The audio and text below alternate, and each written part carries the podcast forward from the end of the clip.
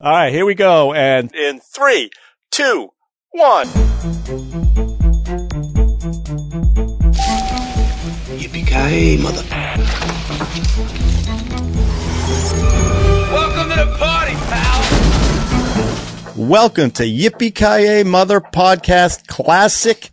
I'm Ralph Quartucci. I'm Sean Paul Murphy. I'm Deborah Murphy. I'm Chris Coker. All right. And we have a special guest today. Um, he's a, um, one of the Baltimore Beatles, according to Rolling Stone.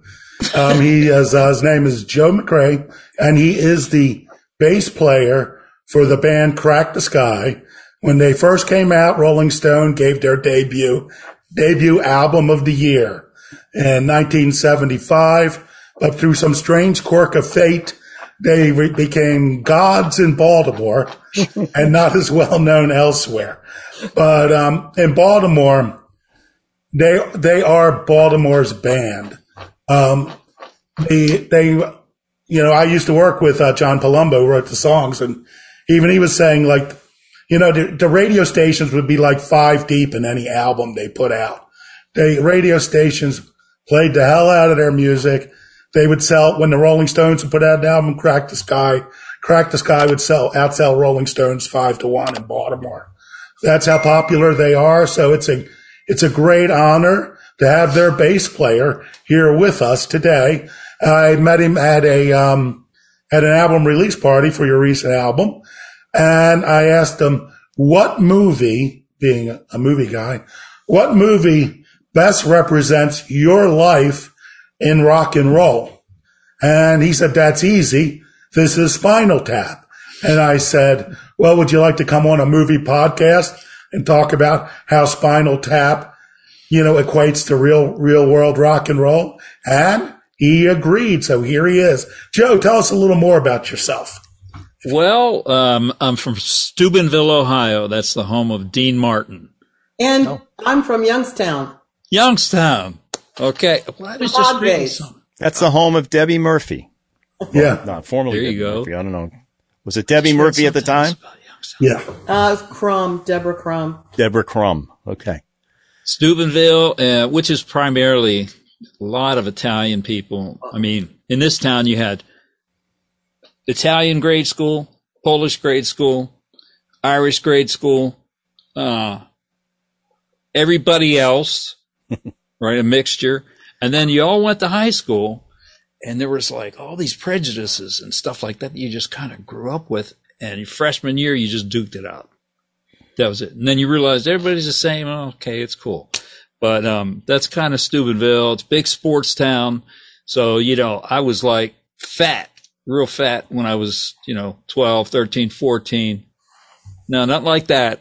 But they, they, uh, so, you know, sports are so big and if you're a football player, that's great. So, but I was always on the line because I was fat, not because I could play football.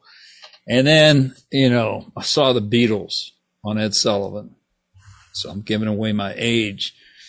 And I thought, that's super cool right there. But my sister had been into doo wop before this.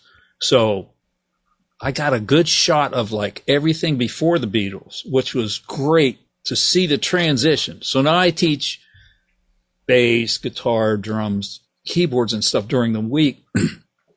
and, uh, you know, I, I try to bring my students through that transition too, because I think that's important and no one else is ever going to live through that. I mean, that for, for us and the, the way the seventies happened, you know, because the doo-wop stuff, you know, and, and the soul stuff was there. And then Jerry Lee Lewis, on the other hand, was doing the boogie woogie, you know, and they started to ma- marry. And then like, uh, oh, some of these artists, you know, um, soul artists just started to like, uh, what's the one? Uh, twist, not twist again. Um, twisting the night away. Sam Cooke. Yeah, Sam. Yeah, the, and that kind of stuff, like that transition. Then when the Beatles came in, it just like blew everybody's mind. Most of my friends are this musician friends, same thing. Know, saw the Beatles. So Turning uh, point you for a lot of people. I, I we we didn't have a lot of money, I begged my dad so bad, he finally rented me a, a uh, acoustic for 15 bucks a month and I started taking guitar lessons. And then I ran into this guy in high school and he said, Hey, you're a guitar player, right? And I said, Well, uh, sorta. And he said, But you're friends with that drummer, aren't you? That's Joey D'Amico from Crack the Sky. We went to first grade together. Oh, wow. All through high school. It's always the drummers. It's always the drummer, yeah. What is and that? so I, his, Joey's dad picked us up. We went out to this guy's house and in the nine months that I was learning guitar, I learned how to play Little Brown Jug and I read it and I was learning the Ch- Chet Atkins accompaniment style. And then I went to this guy's house and I learned seven songs that night. I said, okay, forget the lessons. That's enough of that. I'm just going to start, you know, working with people showing me how to play. Eventually, um, I don't know how long you want this story to be, but it's, it's long. I, let me try and keep it short. Eventually, I figured out how to get pretty good on the bass guitar, right? We needed a bass guitar player. And since McCartney had made that transition, it was easy for me. So I, I started practicing like four hours a day. And then, you know, people started saying, Oh, wow, Mac's getting good. And, you know, uh, I ended up working with, um, Rob Parissi, who wrote Play That Funky Music, White Boy, and, and sang it, right? And then I ended up doing, I became their uh, reunion bass player, which was cool. Wild my- Cherry. Wild Cherry, yeah. Oh wow. Uh, you'd be surprised how many people say average white band Yeah. because the word white is in both. Right. But um, so uh, we were playing in uh, Geneva on the lake, backing up the coasters for a summer. And it was awesome. My grandmother came in in her sweater and long dress and her rosary beads. And I sang Let It Be back then. And she was sitting in the front row and was crying, man. Oh, singing to the Blessed Mother, you know. But, uh, Parissi ended up leaving the band. Okay. And he, and he said, come on, Joey, let's go. Let's go. I want to start a band. Da, da, da, be a rock band. He and the drummer didn't get along at all in this other band. And I said, but it's the first time I've ever been, I've ever made money playing music. You know, I, I mean, I'm going to stay here. Well, he went off and then we got Ricky Witkowski in that band. He's Okay. the um, guitar player for Guitar player from Crack the Sky. So, um, we used to have to wear tuxes because the drummer was the leader of the band, right? But we told Rick, don't ever. Well, the way we got him in there, I just, I didn't know him. I walked into a music store and he was on his, if you ever seen Rick play like acoustic guitar stuff, if you're in a room with him, he's on his knees playing acoustic guitar. Well, I walk in this store, this music store, and he's on his knees and he's playing Ohio. In Ohio. And I went, everybody played it wrong by one or two notes. And I wasn't a great guitar player, so I didn't never even try to play it. And I went, Hey, you're playing Ohio. That he went, Yeah. I said, but you're that's right. You're playing it right. And he went, Oh, thanks. I said, Are you so you're a guitar player? He said, No, I'm a drummer. He was playing drums in some band. I said, Do you play I mean, do you play electric? You know, can you Yeah. I said, You wanna uh, you wanna go to uh back up the coasters for the rest of the summer. And he knew of the band and all that. And he said, if you buy me a double stack Marshall, I'll go. So we bought him a double stack Marshall. and um, he didn't go to college. He, he was going to college. This is like July. He's leaving for college at the end of August, I think. And he never ended up going to college because of oh. that. So then after that, that the Joey and Ricky and me, that turned into Crack the Sky, right? And then we got, it actually was a seven piece band and we had horn players and everything. And, and, and Rick was saying, so once we really started getting lean and wanted to make it, that was the one thing I liked about Rick because it was like, I'm getting out of this town. And that's the bottom line. I'm going to go out there and do it, you know, and you had to have that heart, you know, to be able to sustain what was ahead. So, you know, that, that was like, you know, how we bonded. And then, uh, Rick came back and said, man, I read this, I met this writer and we were looking for a singer and, uh, he brought John Palumbo down and John, I, I can still remember how we were set up and everything. I have a really good memory about this stuff. He was standing there, and I was sitting here with my bass, and Joey D'Amico was there, and he started playing Ice.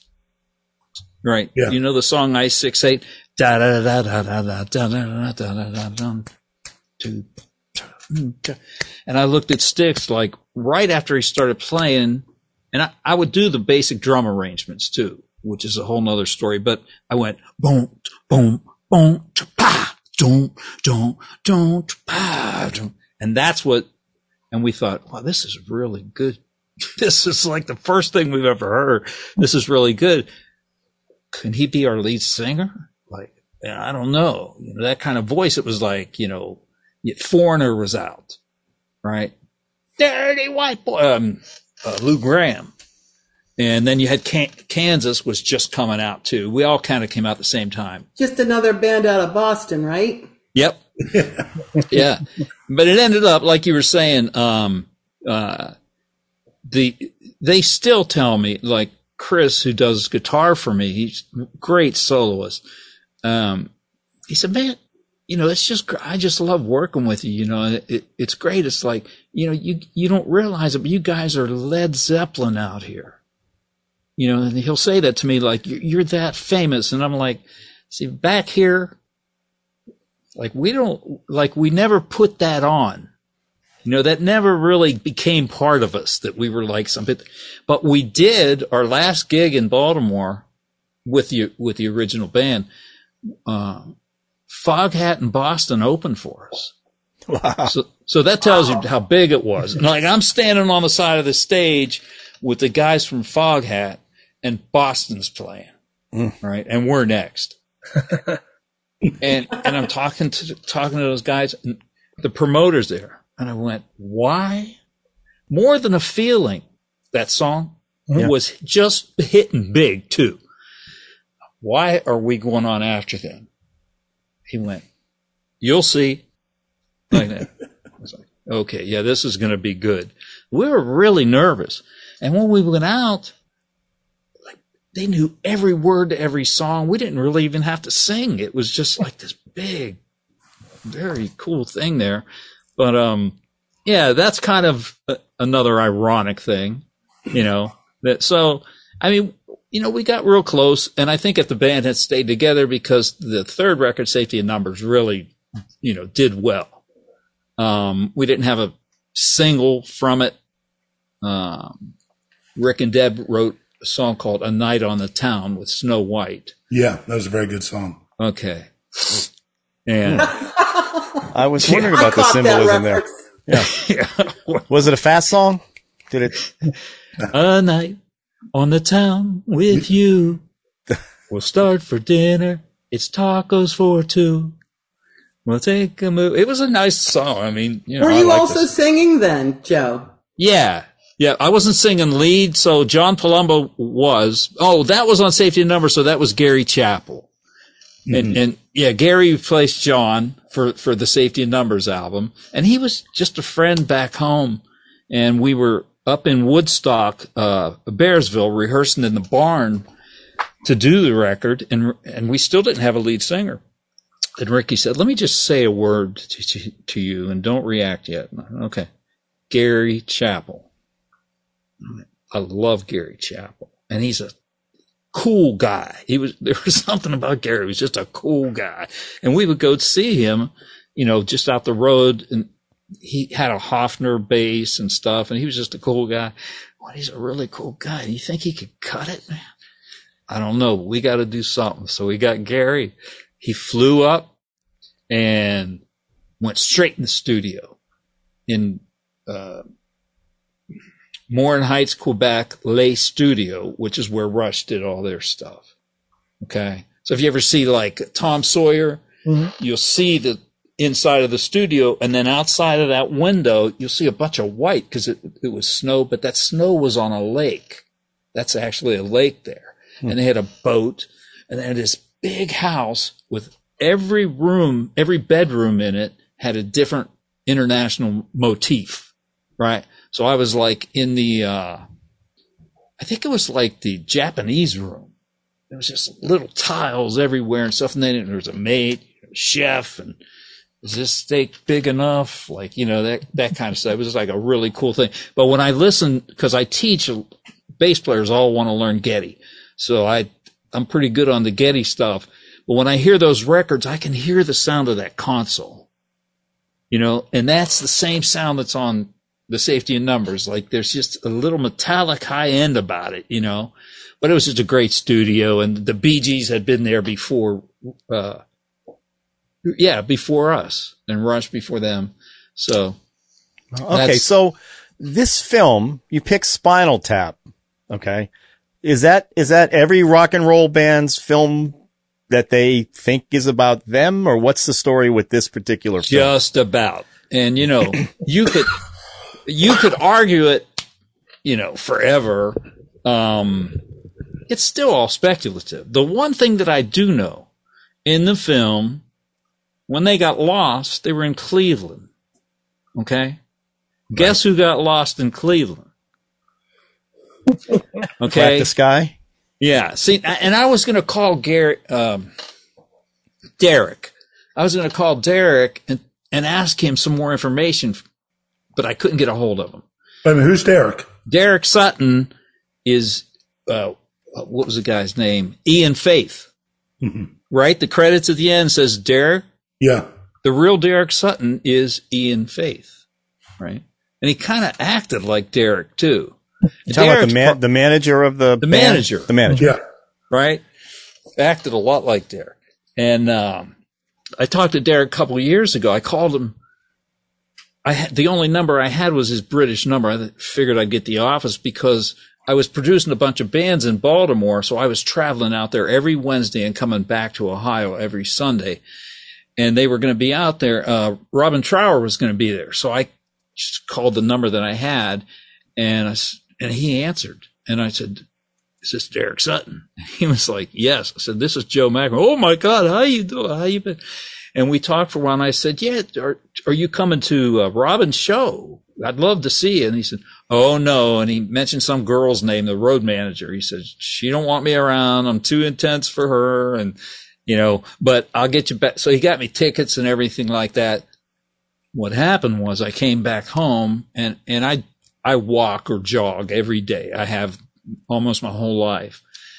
This dog attacked me and almost ripped my left arm off. Oh, It was a gosh. pit bull. Oh, I'm telling you, it was bad, bad, bad, bad. Like let people coming out of their houses. Oh my God, like get an ambulance, you know, get an ambulance, go to the hospital.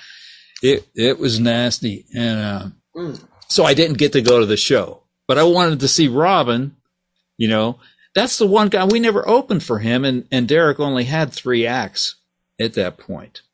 And who were the acts? That Styx, Crack the Sky, and Robin Trower. Right? And so we did lots of gigs with Styx. And those started out with Denny DeYoung, mm-hmm. right?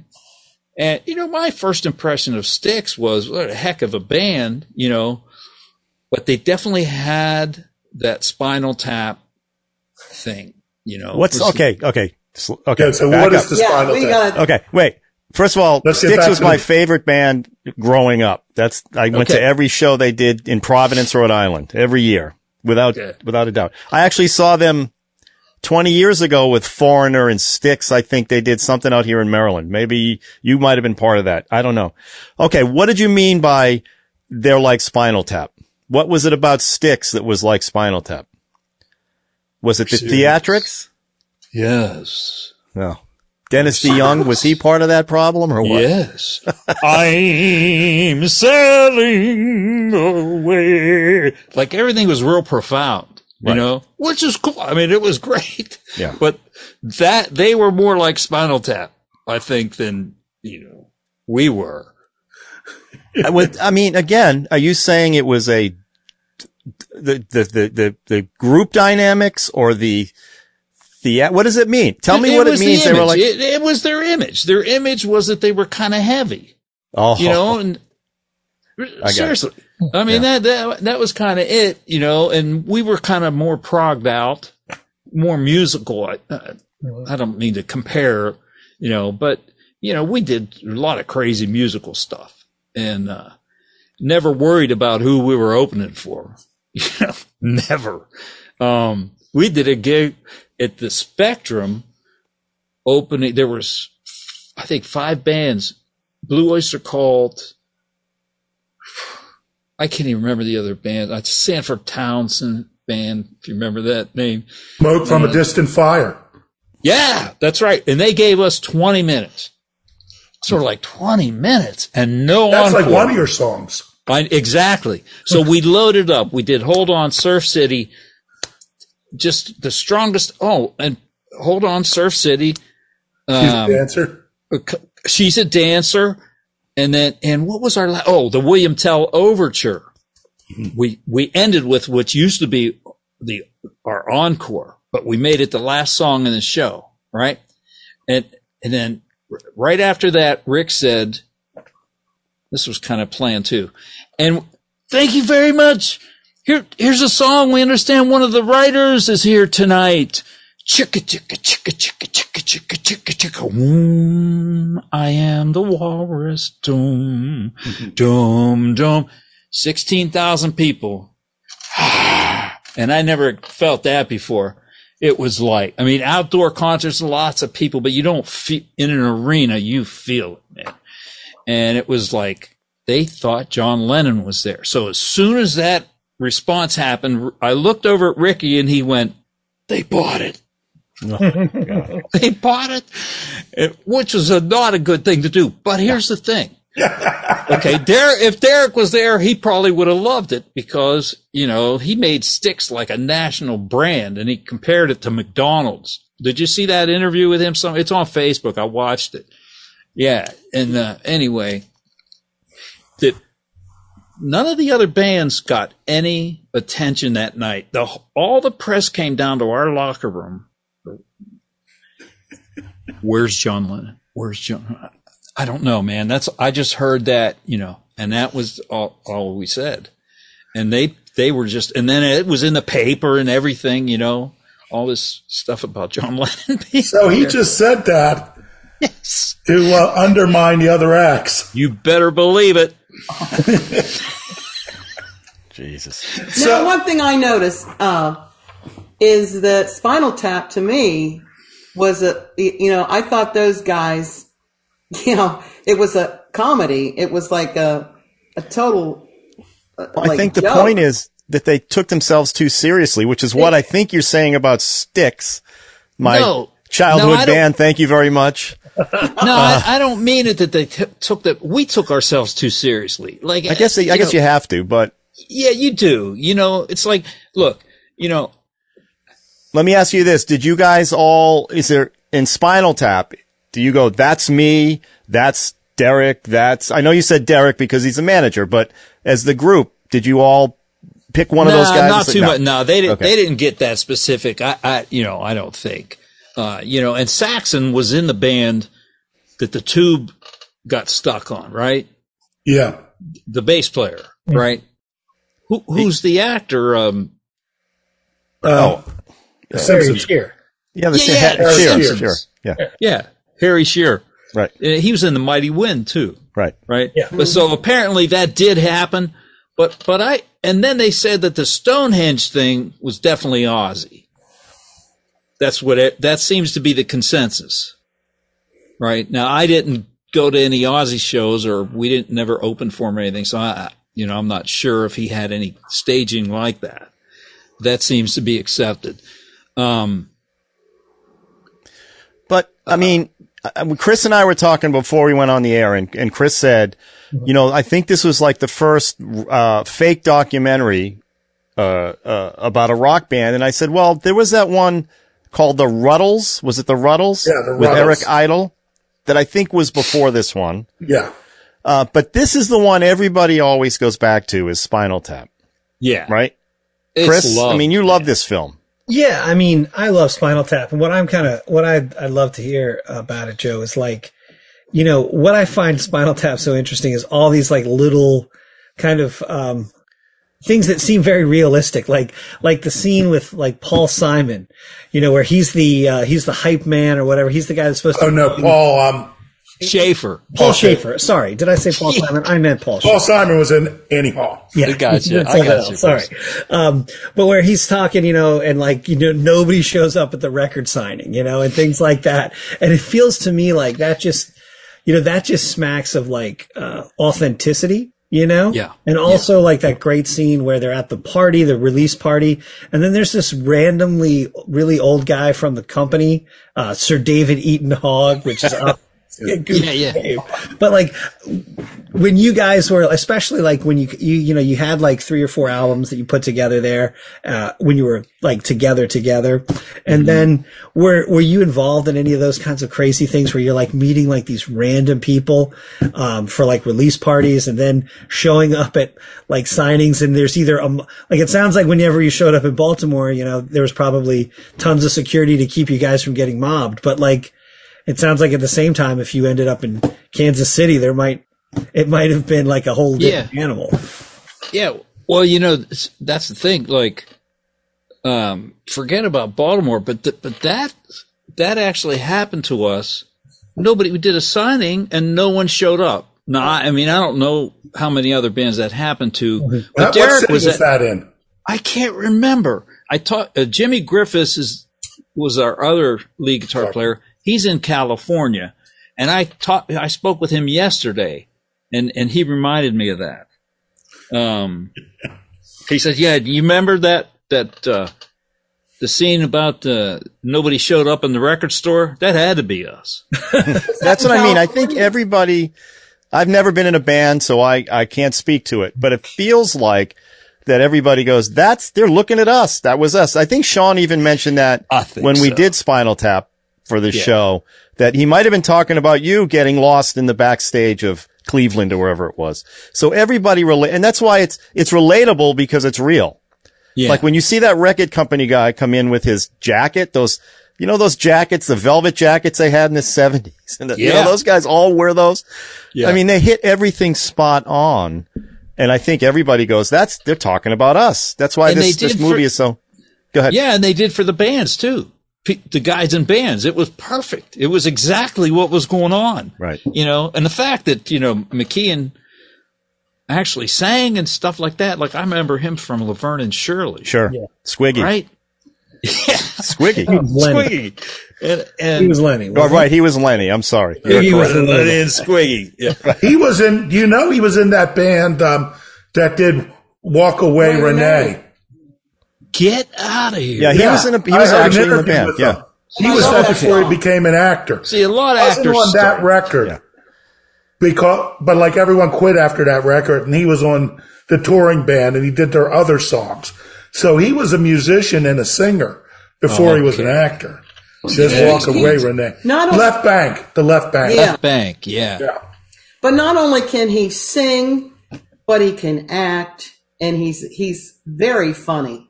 He he did Best in Show. You ever see that movie, Jeff? Yes. Oh, I mean, really, he's a triple threat. But that's why the truth is in this film because he, he lived it. He lived it, right? I mean, Yeah. I think, He got to go on tour. He, he Yeah. knew that. But so, here's the thing about you, uh, Crack the Sky. You guys had such pure talent. Now, Spinal Tap, they had a they had a form of talent, but it was a mimic of a of a of, they were mimicking a Yeah. great talent. So, in a lot of ways, you guys are the antithesis to Spinal Tap because you were like the true, you know, yeah, we don't we don't think we're anything, and here these guys were like, mm, you know, making their like their way. Styx. That's what it sounds like you were saying about Styx. well, no, because we actually had the same attitude. Okay, look at it this way. You did. Yeah. I, I didn't, uh, when it first starts, like you're thrown into this thing and there's like, how am I supposed to act? We, we played in Largo, Maryland, opening, opening for Zappa, right? He's shooting it. I, I get up on stage. We start the first song. I look up and the Jumbotron has me. And I'm like, what am I supposed to do? what do you do? You freeze. Like, Yeah. oh my God. You know, you think people are far enough away where you could kind of do anything and it's all good. You're th- like gigantic in the ceiling. It's like, oh, no. But, um, yeah, when you, when you first start, you know, and you get out there and you you see the reaction from people and stuff like that. It's like, yeah, I'm bad. Don't mess with me. And it, and but the other thing is that I learned is this, and I teach my students because I have some bass player students that are like 20, 21, and I know they're going to do well in their career. So a lot of what I tell them is advice, you know, just about like what it's like out there, you know, and what to expect in these different situations, man. Cause nobody told me nothing. I didn't know anyone that was successful. When our first, when we went on tour on our first record, Play That Funky Music came out while we were down south and it was on every AM, FM radio station there was. Right. And so this, we spent the whole first tour listening to that. So, but Parissi, Bob, Bobby, he, Rob, he changed the name to Rob after he got the hit. He was Bobby Parissi. And, uh, you know, but he was always looking for a hit record and real serious and stuff. But anyway, yeah. So you get out there. Now we're going to open for Geddy for Rush. Okay. He's got the same pedals as I have, the Moog bass pedals, right? Um, he was playing a Rickenbacker back then too, not the jazz. Anyway, um, I went, I remember going into my first gig knowing because their first album had only been out for six months. And I went into that first gig saying to myself, like, it was almost like getting ready for a fight. You know, it really was. It was like, I'm the man. I don't care who's playing here tonight. I'm kicking ass. You know, it's just something that you have to have. You know, it's it, ego, yeah.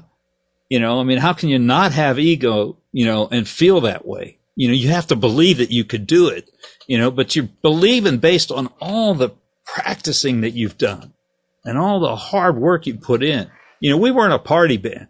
After the gigs, we'd go back to the hotel, Holiday Inn. Usually, you'd have two beds. You'd have the drummer with his sticks beating on the bed, the acoustic guitars. Everybody played acoustic. I had my bass, and we would really concentrate on singing. You know, our backgrounds and stuff like that. A lot of the other bands were just out partying like crazy. So you were not like you were not a party band. You guys were just No, we had a really good time, but we were not like sloppy pigs. You know, it's just, I mean, there was a lot of that out there, you know, and Did then, you ever have a cucumber in your pants? never. But if you, but if you ever look at Jimmy Griffiths, you'll think that he did have one and he always wore white pants. And, and that's a story that they should have put in. We were playing Cobo Hall, right? Detroit. Mhm. We get up on stage, the curtains down, we're behind the stage, plugging in. Jimmy reaches down to, to get his plug, to plug his guitar in, and his white pants split all the way up the back, right? And he goes, Mac, my pants, I split my pants. I gotta go change my pants. I said, you can't. You, we're going on now. Somehow he ran and changed his pants and came back out and played. it's a good show, but that should have been the film too. But, but again, like all of that, you know, you, you could debate like what all of it's about, you know, like, uh, these amplifiers, yeah, if you notice, they go to 11. well, back then, that was just, that was just a joke that we would all, everybody would say, you know, yeah, I got the 11 on mod on my amp there, you know, and stuff like that. It was just a joke that everybody used. So I don't think you could attribute that to Well, anybody. that's why I think the, the, the, the film has lasted as long as it has, is it's all based in some sort of truth. It's honest. It's honest. it is. So, I mean, they just distilled it down to a two and a half, two hour movie that Yeah. hit every trope that you guys are talking about right now. Yeah. Um, which is why it's a universally loved film. And I think they're coming out with a sequel. Did you guys hear this? That there might be doing another one? I Which No. I, I thought I heard that. I could be completely off. I don't want to cause another incident like I did with the fast dancing thing with the Indian movie. Okay. That was all the. But I'm No, just saying. He said he thought the dancing in the uh, Indian movie was a special effect that they sped it up. I still, I'm going to, I'm going to hold to that. that. I'm bringing on a friend of mine who wrote an Indian film and hired the choreographer to shoot it. I'm going to ask some questions because I have questions. But anyway, so, you know, the truth is in every frame of this film because it, It came is. from people who were part of bands. Michael McKean, you mentioned. Um, and Christopher Guest is brilliant. I mean, that guy can, he came up with that 11, but like you're saying, that was probably everybody probably said that. They just put it in the film and now it becomes part of the lexicon and everybody knows everything up to 11. I mean, that's oh, what's yeah. so universal about the film. That's why I think every band goes, Oh my God, they're talking about us. That's Because us. it was typical stuff happened Right. to everybody. Yeah. Now, here's something with um, Spinal Tap. Um, you know, the joke, of their running joke about um, all the drummers they've had. Yeah. You know, and it seems to be just a group of core guys. Now, Crack the Sky is a band that's had quite a few people run through it. Yeah. You know, and um, and it's like you've been gone for years, and then you come back. You know, sort of like. Um, Yeah. Nigel in this. Um, so, what was it like coming back to the band? Were you guys always friendly, or were you at each other's throats? Oh, no, no, Was no. it like I'm leaving and I'm never coming back? You're not No. welcome back. Well, you know, back back in what was it, 80, 81 or 84, I don't know. Yeah, I, I pretty much had had enough and um you know, I had st- I volunteered at this uh a Christian TV station in Pittsburgh, channel 51, I think. Wow. A long time ago. And um they brought me on and I started learning how to do broadcast, you know? And then, um, so at this time, Crack the Sky had already broken up, and then I was with B. B. Taylor Group, and uh, my wife got pregnant. You know, we've been married for a year. She gets pregnant, and I'm like, I turn into my dad. I got to get a job. So my sister typed, and I said, "Can you make a resume for me? Just, just tell them I can make records, I can engineer or something." So I get a call. Go to Louisiana, state of the art facility that's translating into other languages. They're translating film. So all the audio is locked to video. 24 tracks, gigantic consoles, state of the art console.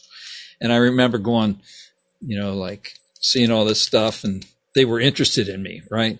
And I pulled the guy aside who was in charge of the department. I said, look, dude, like I can make records and stuff like that, but you're like, this thing's following the video. It was called a Q lock system. And so I this thing's following video and I can, I, I, I don't, I don't know, man, if I, if I could do this.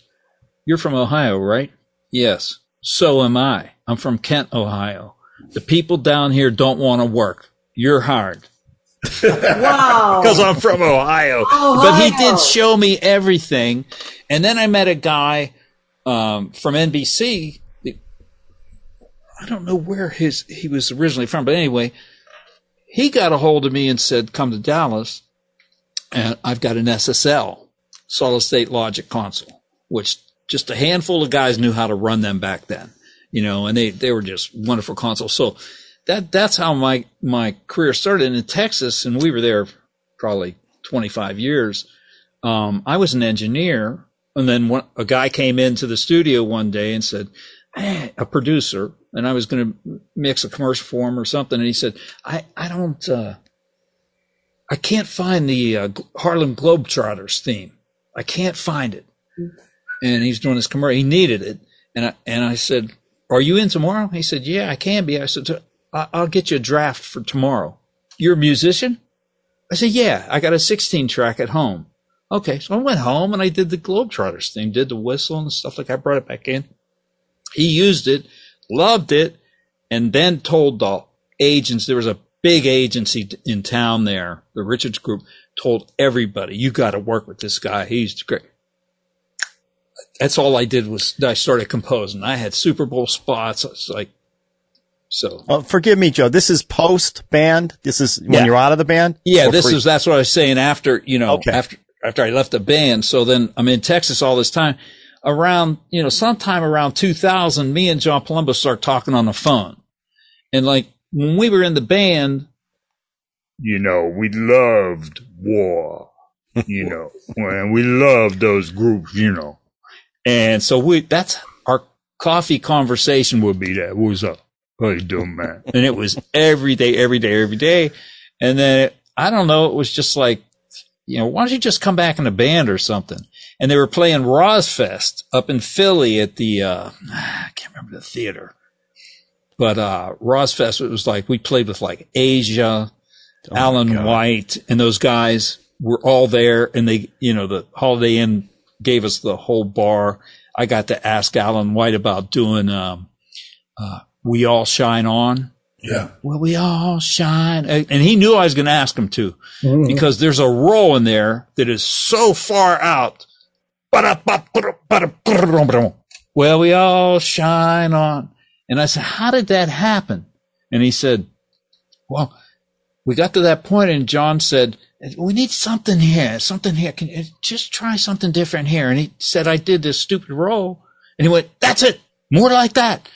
And so that's, that's how it, be, you know, got in the song. And I also saw Yes in, uh, with Alan White's first gig at the Pittsburgh Civic Arena. So they got to America and that was their first gig. And I got to ask them, how long did you, because you, if you're familiar with Yes music, you don't just learn it in a day, especially Bill Bruford. I mean, that was insanity.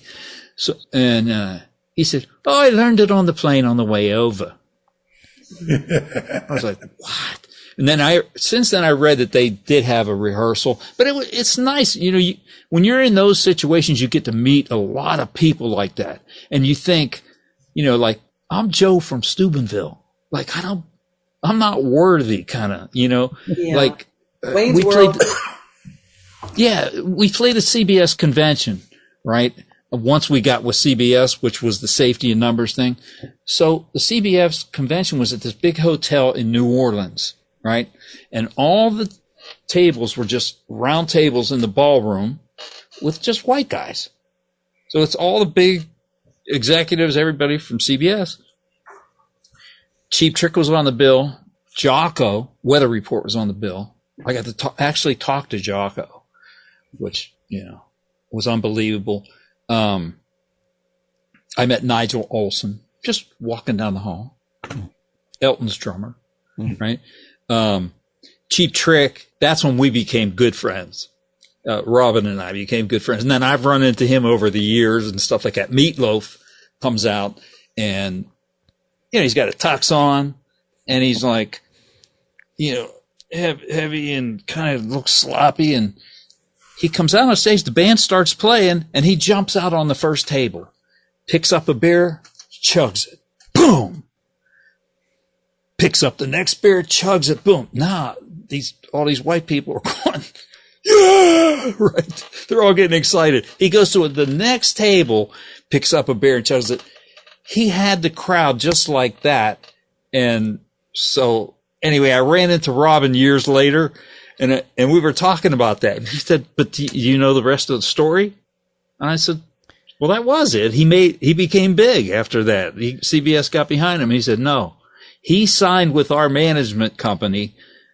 And the first gig that he ever did that he opened for anyone was in Chicago, which is where they're from. Cheap trick, right? So he said he got booed off the stage and he went to the management company and said, I'll never open for anyone ever again. And he, and Robin said he didn't and he made it. Hmm. Right. Wow. So he didn't have to pay his dues. So how, how was the road? I mean, did you go on long tours? Long tours. So, like, do you remember the Champagne Jam tour, the Atlanta Rhythm section? I am so into you. yeah. Okay, that was a very big tour. I think that was a num- number one record. It it was real big, and um, yes, we we did like that whole tour. Uh, here again, I, I I go up on stage, and Paul Goddard big pop bottle glasses, right? I don't know if you ever seen him. He's up there in this bass amp, and I walk up and I say, "Hi, you know, how you doing? I'm Joe." Joe Macre, you're my idol. This is literally, and so like it. That's how the tour started, you know. And then Ronnie, their singer, actually wanted to come with us, and we wanted him to come with us. Like we were trying to steal him away from them because he just kind of fit with us personality wise and stuff. But the thing was, so we were also getting other gigs, right? So, you know, you're in Texas one night and then two nights later, they're going to be in California. You got to meet them in California, but the next night you got to do Heart in Seattle. So you got to fly. So you fly up to Seattle, do the Heart show, then fly to California. Now, did you fly or did you like have a bus? Like We had a bus. Yeah. Yeah. tour bus, which was great. And, uh, we, at one of the Blue Oyster Cult shows, their bus broke down. So they had to, they had to get on our bus. And I, I think I was just, I don't know. I never was a big drinker or anything, but I think I was half out of my mind. And I remember being in the back of the bus just yelling like stupid obscenities to these guys. They're up in the front of the bus, right? And the guys in the band were going like, man, ease up, you know? And I don't know why I was doing, I'm not really like that, you know, but I, I was having so much fun. so it, but it ended up, I went up with them and they were into it and they Rock were and roll. laughing and stuff like that. They were, rock and roll. yeah, and you roll. know, that's what it was. Yeah. But, um, uh, yeah. So anyway, where was I? Uh, what years are we talking about here? You're we're riding talking the about buses between. 1977, So that's yeah. 78. Yeah. Like that two years we were on the road most yeah. of the so time. the, the movie Almost Famous is, I think, around that same time period, right? Fog. That was basically based on Foghat, I think. yeah. Lynyrd Skynyrd. lead singer. What's that? Well, it's a, a mix of Lynyrd Skynyrd because they're the ones that went down in the plane. Um, Right. You know, there's a, there's a lot of elements, but but I also think that um, Cameron Crowe actually did an interview. Uh, uh, I think it was Lynyrd Skynyrd. Um, he when he was basically a teenager for Well, that was based on him. That kid was sort yeah. of based well, on yeah, him. it's it's it's there's a lot of But that's uh, that era. That's 70, that's late 70s. That, that when it's film. kind of that Yeah. So let me, if I could ask you, Joe, Yeah. like, you know, speaking of like almost famous a little bit, you know, a, a big theme in that film, not in Spinal Tap, but is this whole idea of like, you know, corporate, like the corporations taking over. Did you guys get a lot of pressure from that kind of stuff? Because like, it's a little bit in Spinal Tap where they talk about like, you know, they talk about the, the smell the glove record, right? And how it has this really distasteful cover. And like, you know, but if the, if the, if the, the companies behind it, they can, they can wear it down their neck. Isn't that awesome? Yeah. So like, did you guys get involved in a lot of stuff like that? Where it was it a case where like, oh, your last record wasn't su- successful enough, so we're we're going to cut your budget for the, the the tour, or or what what kind of like kind of like inside stuff? Like, was it? Did you get a lot of corporate in, involvement? Were they saying, At the beginning, mm-hmm. yeah, they, they tried, you know, the, the good thing about John being there was that he, he was the writer, hmm. right? He wrote the songs. So he would always say, uh-uh, nah, nope, don't tell us what to do, you know, and they would always back off.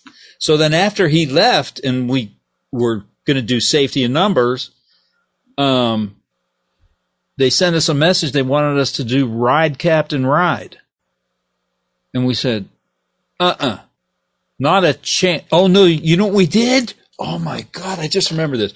So there was a studio, Bearsville studio, and that's where Todd did all of his stuff before he got secret sound right in Bearsville. Uh, and we said, Oh, okay, we'll do it. Joey D'Amico sang lead as David Clayton Thomas. Okay. Ride, Captain, ride! Because he would joke around and make these different voices and he would sing like David Clayton Thomas sometimes. Um, I played drums. Well, switched instruments. It sounded horrible, but we did it and we sent it to him. Never heard anything back. That was, they got the message. Here you go. they must have thought that we just were serious. I don't know. Um, but yeah.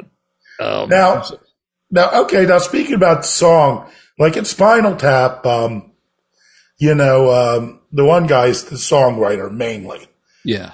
and uh, Nigel is the um, gets his creativity in his solos, where you know they mock um, like Led Zeppelin, who used to do his thing with a violin bow Yeah. that time, and they this time they have him playing it with a violin.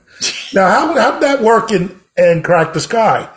If John's writing the song, did everyone feel they had a great outlet, or an ability to express themselves. Oh yeah. See that songs. that was yeah that was the beauty of it. So you have me and Joey D'Amico been together since first grade.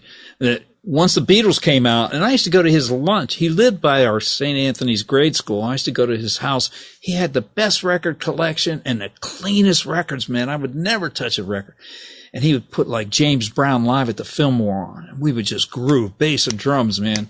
You know, so we were a team you know, when they they inducted me into the Maryland Hall, Hall of Fame, they called me and asked me if I would do that, and I said not without Joey. You know, because we're a team, and so we both were inducted at the same time. You know, I got pictures and so it was nice, you know, nice thing. A lot of my friends were there. Um, but um, yeah, we had total creativity. So Ricky and Jimmy were the perfect match on guitars, right? And and we kind of grew up with Allman Brothers live at the Fillmore. So those harmony guitars were just part of us, you know. Uh, we had all moved together before Crack the Sky, and we were just living there playing. That's all we did was play. And this band was called East. Um, and I actually got to see Rick learn, develop his style as a lead guitar player, you know, and, and it was just like we, we would jam for hours and hours and hours. And that, and that's how really how you get good because you try stuff, you know, and that's the Allman Brothers, man. They would just, I mean, I'm, I've been teaching Allman Brothers to this one student, the solos, you know, and they're all based on this pentatonic scale. And then, you know, and then as, as the, the years go by, then you, you could see how these scales develop and stuff like that. And, and Rick just picked up on it real, real easy. He and Jim, I think Rick had more input than Jim did, but Jim was the rock and roll guitar player. So he's the guy that the solo in Mind Baby. You know, he, he could rip. Um, but Rick had found JP. So there was kind of a dynamic there. John Palumbo, there was kind of a dynamic there already. Uh, So, So did then- uh, I so got a did John. question for you, Joe. Yeah. Now, in the movie Spinal Tap, when Mm-hmm. one thing we we uh, touched upon this uh, podcast is this the bromance, the bromances that you guys have for each other. Tell us about that. You know what I'm talking about, right? Uh, yeah, sorta. Yeah, I mean, you know, you, you hit it off with some people a lot better than others, right?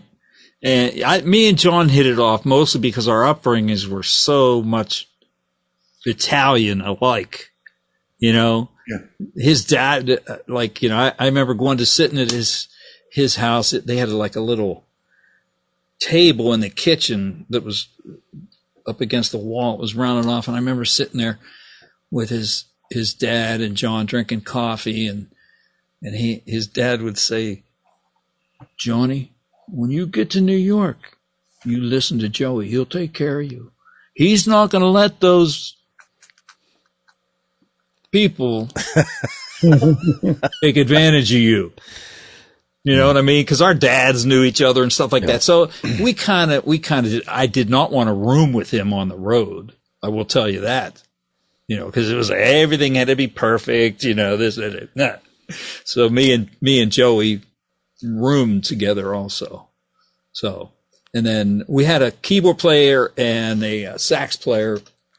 He passed away a couple years ago, the sax player. And um, basically, it was we got the call from Cashman and West, who produced Jim Croce. Okay, I think he was on like ABC Dunhill or something like that. But we got a call, and it said, um, so, um, Terry Minogue, who produced our first album, um, was in touch with Rick and John because they had gone to New York and just played songs acoustically. So, so Terry called and said, could you get a demo together of the band and send it up? So I had two SM58s hanging from the ceiling. I'm the only guy that had a reel to reel tape machine and we just played and sang these songs, reeled it out and sent it to him. And we get a phone call and it's, uh, we want you guys to move to New York. We're going to start making records. So now I'm in the mill for a year and a half in Steubenville, you know, Pittsburgh area. The steel mill was good and retirement was good. And I wanted out and I wanted to be a musician and pursue a career.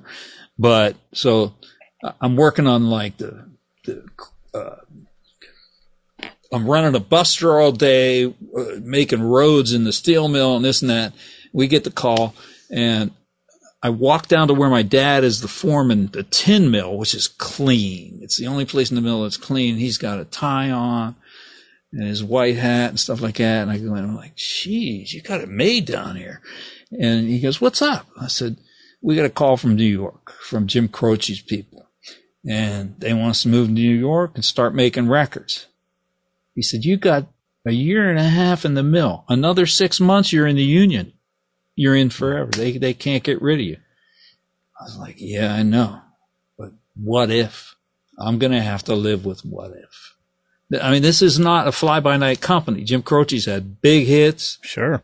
you know, and that's how they f- did form the record company. I believe was, you know, insurance and, and all that.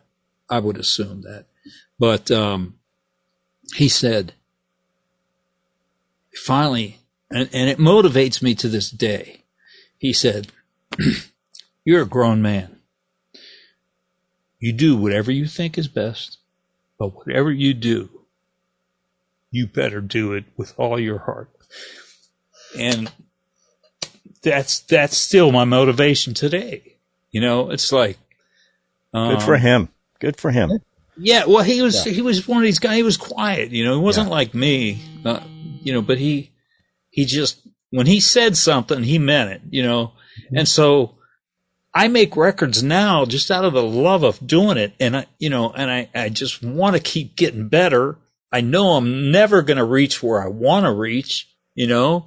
I I tried to become Stanley Clarke when he came out, and I bought the Alembic, and I just learned as much as I could. We didn't have YouTube back there. We didn't have people demonstrating how to play stuff. It was drop that needle, lift the needle, boom, uh, hum the note, play the note, you know, which is hard to do on a right. But, um, you know, so, so that, that, that drove me. The other guys, you know, I, I think now Ricky, he, he saw the Allman Brothers in Youngstown, Debbie. And, uh, he after the show you know this is before i knew him. After the show he went up to him to, uh, and said hey listen to one of the roadies or something. I just want to be with you guys. Like could i just travel with you and like be your roadie? Like i'll do anything you want. Right? He offered to do that.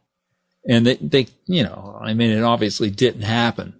But you know he was he was dead serious about getting out too you know uh, and the, the band before Crack the Sky that was called East, like we, we did well. We never made any records or anything, you know, but, you know, we had so many, we were in, um, Raleigh, right? And we're playing this nice club in Raleigh, right? Two strange things happened that night. Zeppelin's crew is there, right? They come in and we take a break. I think we were playing like three sets. We take a break. Hey, Zeppelin's crew. Yeah, they're all talking to us being nice. Why don't you come to the sound check tomorrow? And, you know, at this time, this is like 71. Zeppelin was the show you wanted to go to. I mean, right? And so we all went to the sound check the next day. We walk in, they go, Hey, where's the drummer? Well, he, he didn't come with us. And Ricky said, I play drums. So he went up on Bonham's set. Mm. And you, you know, the, in the solo, I think it's in rock and roll with the triplets. It's like a snare tom and a kick drum. The Bonham used to do. Rick went up and started doing that. And they were like, yeah. you know, and he's playing and playing and playing. And he went, okay, guitar player. And he, he was already up there and he went, me. you know, and they gave him Jimmy Page's double neck. Remember the double neck, like Yeah. SG? Mm-hmm. Mm-hmm. He played it. He did the sound check on that. That same night, okay, six months after this ZZ Top's first record comes out, we knew who they were as soon as they came out because it we love ZZ Top. A guy walks up to the stage on our second set and goes, "Hi, I'm Billy Gibbons. You mind if we sit in tonight?" They were there, ZZ Top. we were like, Billy Gibbons? Yeah. They came up and did the whole last set. And then halfway through, we kind of came up. Oh, there were two bass players. I was like, I'm not getting out of here without playing with those guys, right? So there's like those kind of things that happen. You, you're in Timbuktu and you run That- into somebody. That's joyous. That is right. yeah, you, you know, it was like, but the one of the best ones for me was at that CBS convention. Uh, after our show, I went to my room and I took a shower and I got on the elevator to go to the penthouse. That was going to be the party of the century, right? With just all the big wigs there. So, um, um, and I promise you that all of this is true. I, I could not live with myself if I made up stories. I mean, this is true. The elevator door, I'm on my way up to penthouse. The elevator door opens. Billy Joel walks in. Okay. Now at that time, my hair was kind of long and curly and hit, and Ricky used to introduce me as Joe. I love you just the way you are, Macre. Because there, I guess there, he saw some resemblance, whatever. So Billy Joe walks in and I'm like, I am not leaving this. Sit here. So I turned to him and I go, well, I bet a lot of people were mistaking you for me tonight. he busted out laughing and he said, let's go have some fun. So we get to the penthouse. I spent the whole time with him, the whole party. He introduced me to everybody as his brother, Joey. like everybody, like I think the president might have been Irv Azoff or somebody at that time. It was one of those big names. Every, I met everybody, but he, but the thing is, you know, you're always thinking like, this can't be happening. Pinch me. Like I'm not in Hollywood. I, I've never been anywhere. I'm, I'm from Steubenville, right? I don't, you know, uh, we played with the, uh, ELO, right? In New Orleans. The, uh, the stage is up here, right? And the floor is dirt. So it doesn't go up like this. So people can't really see you if you're sitting on stage kind of towards the back which where I'm sitting, and out of the blue, the spaceship lands, right? And Jeff Lynne comes up. And I'm sitting there thinking like, I don't belong here. Hmm. like, you know what I mean? This can only happen to one person. Why, why is this happening to me? Like, I, you know, that's the whole, and then when I tell stories like on Facebook, people are like, you should write a book. Da, da, da, da. You should. Well, I, I, I'm going to do a podcast about those experiences, and then you know, at some Right point, here. because I hate here. typing. Smash the button. Smash that button. Smash that like button. Where's John? Yeah, this is a good uh, trial trial run for you. Listen, it all goes back to your dad saying, "Be the best you can be." That's what you did. That's the honesty right there, and that's why you're sitting saying, "I shouldn't be here," when that's where you're supposed to be. So, I mean, that's an amazing, amazing life. It's ama- It's it's You've got a lot of heart too, Joe. You Yeah. really do. It it just Aw, shows thanks. in the music and your description Thanks so of your much. your hum, humble self. You know. Yeah. Yeah, and that's what it is about Steubenville is the humility. Such a small place. It might be a little Italian in you too. That's the other. I A mean, little I'm, oh, I, bit. I know I'm a what Quattrucci. I got Debbie the I at the end of my like name. a little Italian in her. Love Yeah. it. So, oh my Yeah. god. All right, we got to wrap this up. As much as I, I don't listen. You, you don't give away all your stories on this podcast if you're going to do your own. So let's let's hold No, it. no, let's no. hold I it got there. a million of them. I got All right, we'll more. keep people wanting more. Keep them Yeah, wanting yeah. more. So Okay. uh, we really appreciate you joining us. Spinal Tap. I mean, I gl- I'm glad we talked a little bit about it, but it was way more fun listening to your stories. So, Yeah. uh, really appreciate that.